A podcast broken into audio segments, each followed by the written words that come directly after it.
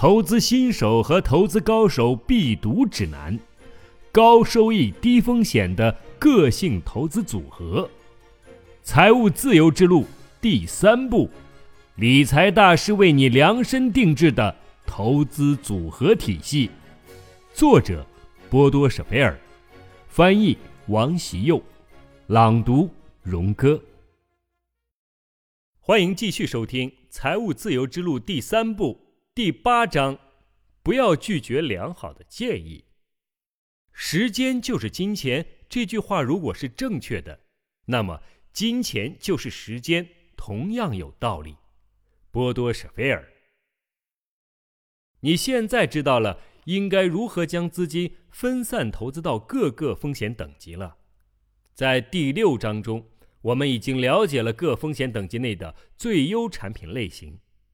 但究竟谁可以从每一个风险等级中选出最好的产品呢？你应该为自己聘请一位专家呢，还是自己做出决定？投资咨询要或者不要？理所当然，你必须自己确定投资策略的基础，没有任何人能代替你给自己确定目标、投资个性以及其他一些个人实际情况。但是。专家往往具备普通投资者难以掌握的专业的产品知识。尽管如此，还是有许多的投资者提出了这样的一个问题：他们应该亲自操刀，还是聘请一位投资顾问呢？我的建议是，你应该自己找出这个问题的答案。接下来，我会提出一些有助于你做出决定的问题。你的真实答案将会揭示出你是否需要一名投资顾问。你清楚成功投资的基本准则吗？你相信自己能够以轻松而严肃的态度去遵守这些准则吗？你确定自己能在股市崩溃时保持冷静吗？你知道这种情况下应该做什么，而且你是否真的会这样做吗？你有没有充分的了解1998年9月和10月发生的那次股灾？1997年至1998年亚洲金融危机时期，2000年2月至2003年3月的股市危机时期，你都是如何应对的？如果你在那段时间还没有进行相应的投资，那么想象一下，你的资金可能会在短短的数周之内贬值百分之四十。专家在媒体上提醒大家注意下一次世界经济危机，并且和1929年的经济危机的发展情况进行了对比。对此，你会作何反应？你会加仓吗？还是会继续观望？2003年初你是如何操作的？提高仓位还是降低仓位？你知道基本利率提高或降低对不同的定息债券基金有什么影响吗？你能清楚区分购入指数型基金和特种基金的最佳时机吗？你有足够的时间去持续观察基金的运行状态吗？你有兴趣吗？与你的金钱投入相比，你的时间投入值得吗？也许最重要的问题在于。在过去的五到十年，你的投资组合是否打败过摩根士丹利资本国际指数？这些问题的答案其实很简单。如果你的投资组合真的打败过比较指数，也就是摩根士丹利资本国际指数，如果你具备全面的投资知识，时间充裕且对此兴趣浓厚，那么就请你听从本书的建议。继续前行，否则你还是应该为自己找一位好的投资顾问。你当然可以运用本书中的信息获得可观的收益，但是一名优秀的投资顾问可以使你的收益更高。善用你的时间，请允许我偏题的说一下如何与时间打交道。关键取决于我们对于合理利用时间的理解。许多人将忙碌视为成功的标志，由此带来的结果就是，你的时间越来越昂贵，越来越紧张。压力、不满和疾病就是这种生活方式带来的结果。越来越多的人都会有这样的感觉：他们还来不及做真正有意义的事情，生命就这样流逝了。他们越来越感到不自由，没有时间去找到真正的快乐和满足感。但实际上，他们并没有浪费时间，浪费的只是那些有意义的时间。许多从事时间管理的咨询师会提出这样的问题：在一天当中，我们如何才能安排更多的事情？其实，他们也忽略了最本质的东西。我们首先应该提出一个截然不同的问题：我打算将哪些事情列入一天的计划中，哪些不列入？基于这一考虑，我在几年前就养成了一个习惯，尽可能每天问自己两个问题：别人哪些事情比我做得更好？我今天做的最后一件事是什么？这背后隐藏着一个深刻的认知：在人类历史中，我们专攻自己擅长的领域，将自身不擅长的领域委托给其他专业的人士。由此来不断的改善自己的生活质量。也许你会提出两点反对意见。第一点，但是我得付给专家酬劳啊，这肯定没错。但更重要的是，你最终能得到什么？另外，以下的说法也可以供你参考：大多数人为了省钱而花费时间，成功人士为了省时间而宁愿花钱。你可能提出的第二点反驳是：不同的投资顾问之间，他们的建议不一致。这句话完全在理。我认为的专家，并非传统意义上的专家，更多的是投资咨询师。我想先介绍一下这一个区别，然后再回到这个问题上：如何找到一位真正优秀的投资顾问？你如何测试他？你们之间如何进行合作？有的顾问并非真正的顾问。如果有寻找顶级顾问的诀窍，那就再好不过了。但是非常遗憾，至少一眼看上去，并没有发现任何明确的指导说明书。在德国，那些自称投资顾问的人是一个非常大的群体，目前还没有针对这一职业的专业测试。尽管如此，了解以下七组群体的划分还是会对你有所帮助的。第一类群体是投资奸商，指的是那些受过良好的销售技巧和心理战术培训的销售人员。虽然他们通常并没有真正的投资知识，他们使用巨大的利润去引诱客户，并利用潜在客户身上的人性贪婪。当然，以这种方式投资的金钱。再也不会回来了。我甚至提都不想提到这一类群体。第二类群体指的是那些主要只售卖一种产品的销售组织。这些销售组织往往与大型的保险公司相关。出于个人的经验，我非常了解这类组织的弊端。一方面，他们的销售能力远超过他们的专业产品知识，也就是他们只销售单个或少数几个产品。另一个方面，这些公司中的销售人员大多都是兼职人员，也就是培训不到位的员工。你可能不会去缺乏培训的兼职实习医生那里看病，但这些组织中的其中几个正进行改革。真正的专业培训要有更广泛的基础。第三类群体是固定聘用的投资顾问，他们属于银行或是保险公司，一般情况下。他们都受过良好的培训，他们中越来越多的人也在认真努力的去了解和考虑客户的需求，但公司要求顾问尽可能多的销售公司的产品，这也可能对投资者产生不利的影响。并不是说这些人本质上不好，相反，他们中许多人都很好。但有一点不容辩驳的事实：单单一家公司。不可能拥有所有行业中最好的产品，理想的产品搭配只能通过你自己从多家公司的产品中进行选择。请验证一下，你的银行顾问在多大程度上是你真正的顾问？它代表的是你的利益，还是他所在公司的利益？此外，一部分银行还有几个值得批判的方法。首先，对有价证券的保管需要支付托管费，虽然这根本说不过去，因为银行唯一能保管的就是各个有价证券的购买证明，而这些购买证明你应该尽可能自己保存。其次，这些定期交付的保管清单实际上并不清晰，要理解它需要反复仔细的研究，一些所谓的清单完全不知所云。以至于人们会问：这些清单是否具备必要的透明度？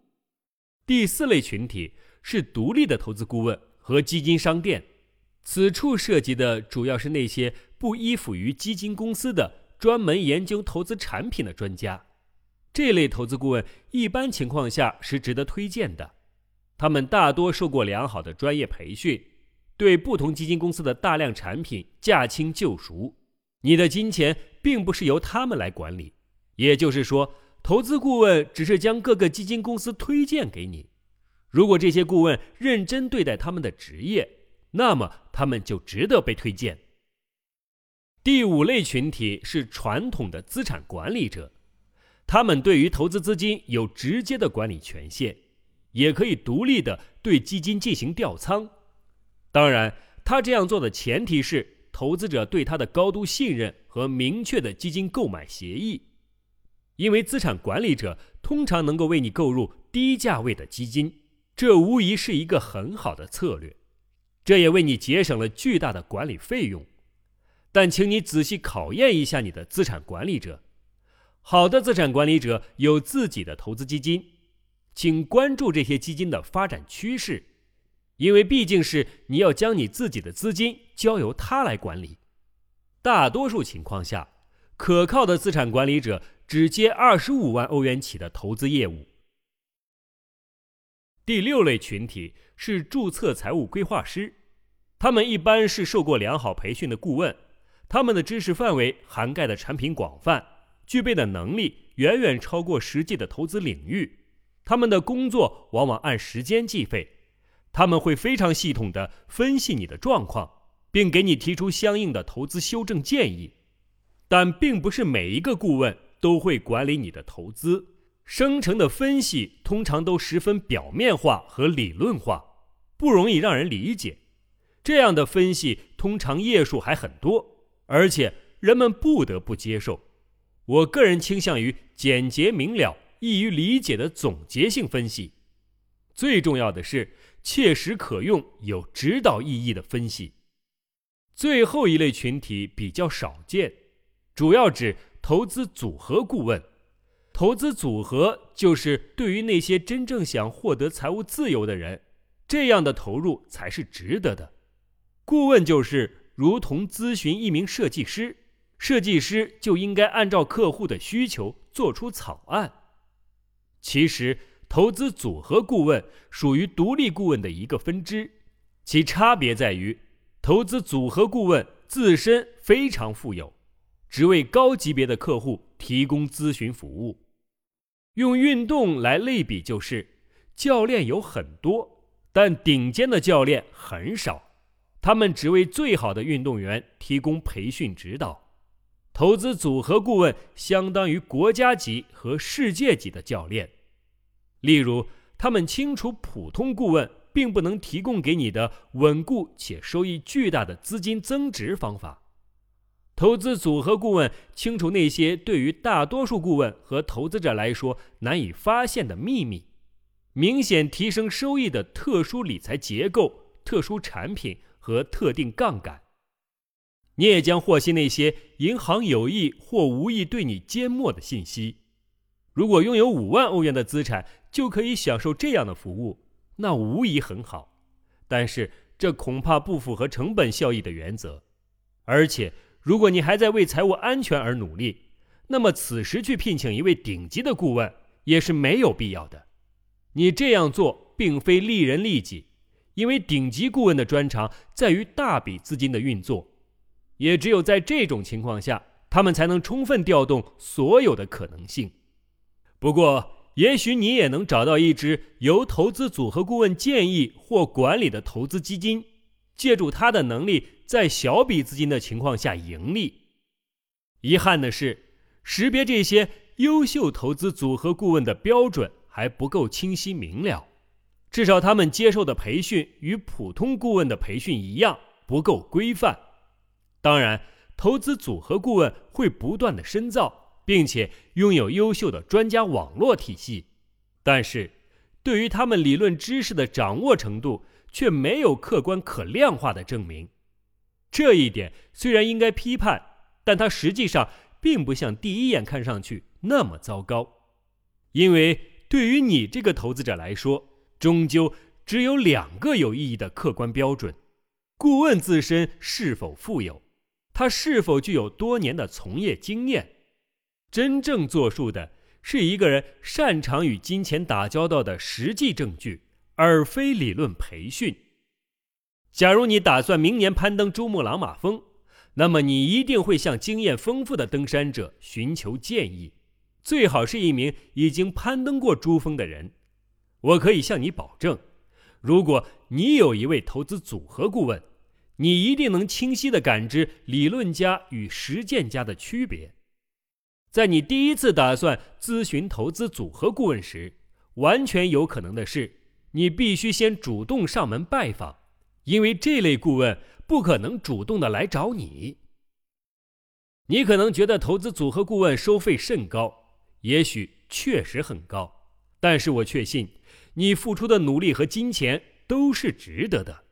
更多关于顾问费用的内容，可以参照第十一章。好的建议。通常很贵，但是坏的建议会更贵。如何找到自己的领航员？如果目前无法对顾问进行标准化的评价，并且最终也无法有这样的标准，要找到一位优秀的顾问可能就相当困难了。实际上，任何广告、任何标准的对照都无法给你更多的帮助。尽管如此，还是有一个可行的方法，和你找到优秀的律师、优秀的医生及各类其他专家的方法是一样的，那就是向你的熟人和朋友打听。找到顶级专家最好的途径就是经人推荐。这里的推荐是指一位满意的客户，同时又是你信赖的人推荐的顾问。问一问你亲朋好友中那些非常富有的人，他们中极有可能有人认识优秀的投资组合顾问，他自己的资金也已经交由了这个顾问，成功的进行了长期的打理。在这里，你再一次认识到结识成功人士是多么重要。他们总是拥有广泛的专家网络，可以介绍你认识优秀的顾问。如果不认识这类人，也许你的税务顾问、律师、医生或协会主席能为你推荐一名优秀的顾问。征询口碑，如果你已经找到了顾问，但并不是通过你信赖的人推荐的，那你得向他们现有的客户打听一些情况。一个专业的顾问通常都乐于提供五到十位的客户名单给你。作为聪明的投资者，你应该联系这些人。这样一来，你可以快速的对这名顾问的资历有一个印象。你可以向这些客户提出以下的问题：一、你认识这位顾问多久了？二、你最喜欢他身上的哪一点？三、你最不喜欢他身上的哪一点？四、根据你目前了解的情况，你还会再次选择同一名顾问吗？为什么？五。你对你目前的投资感觉满意吗？六，你是否将你的目标、财产状况、投资个性、投资年限纳入考虑？七，他遵守自己的承诺了吗？八，他的服务如何？你是否能随时联系上他？九，在你们合作期间是否发生过证券危机？他是如何应对的？与顾问的首次面谈，请尽管将第一次面谈看作是一次求职，对于双方来说都是如此。你们之间的化学反应得是正确的。因为你们最终要打算进行多年的合作。你与顾问的每一次交谈都应该是快乐的。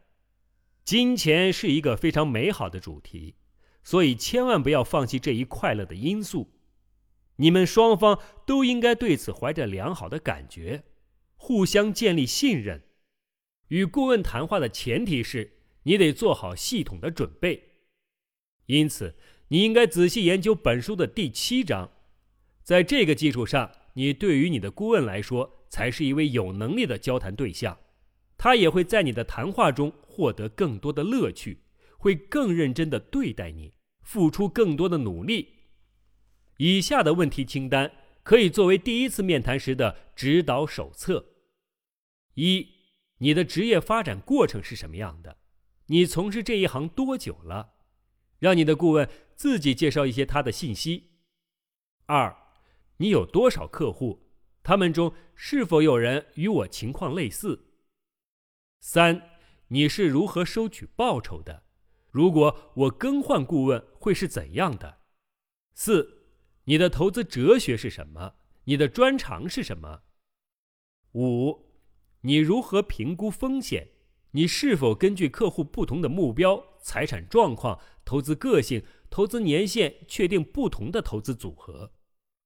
六，你提供的客户服务是什么样的？我多久能获得一次总结清单？我们多久进行一次单独的会面？七，我是否能随时联系上你？你当前为多少客户提供咨询？八，你投资最糟糕的年份是哪一年？你从中学到了什么？你犯过的最大的错误是什么？九，你能对我的投资做出一个五年的预测吗？十，你能为我的投资组合确定一个最大损失的极限值吗？如果真的达到这一极限值，会发生什么？你会及时止损吗？在理想状态下，投资组合顾问的选择是一个涉及一生的决定，因此请慎重选择。请与你的顾问进行多次谈话，只有在问题得到满意的回答，你自身感觉良好，你对顾问产生了信任之后，你才可以涉足这一段顾问和客户关系。向顾问提出很多问题是好事。但是，如果你的顾问严肃认真地对待他的任务，他也会向你提出很多的问题，你应该尽可能真诚地回答。如果你不想聘用一名顾问，如果你决定自己挑选和认购投资产品，那么成本意识就是一个非常重要的出发角度。网络是当今社会一个非常重要的媒介，让人们可以方便快速地获取产品和信息。你可以通过搜索引擎找到资本或基金相关的所有内容。如果你打算认购一款产品，最实用的就是贴现经纪人或直接投资银行。他们针对许多基金的申购费都有百分之二十五到百分之百的优惠。关于基金投资及其他投资产品的费用，在第十一章中有详细的介绍。能量贴士。浪费的不是时间，而是那些有意义的时间。请反复问自己两个问题：别人什么事情比我做得更好？我今天自己做的最后一件事是什么？大多数人为了省钱而去花费时间，而成功人士为了省时间宁愿花钱。我们专攻自己擅长的领域。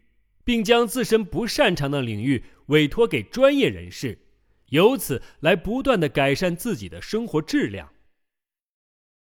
请验证一下，你的顾问是否是你真正的顾问，还是说他更多的代表银行的利益或者其他机构的利益？找到顶级专家最好的途径就是经人推荐。在理想状态下。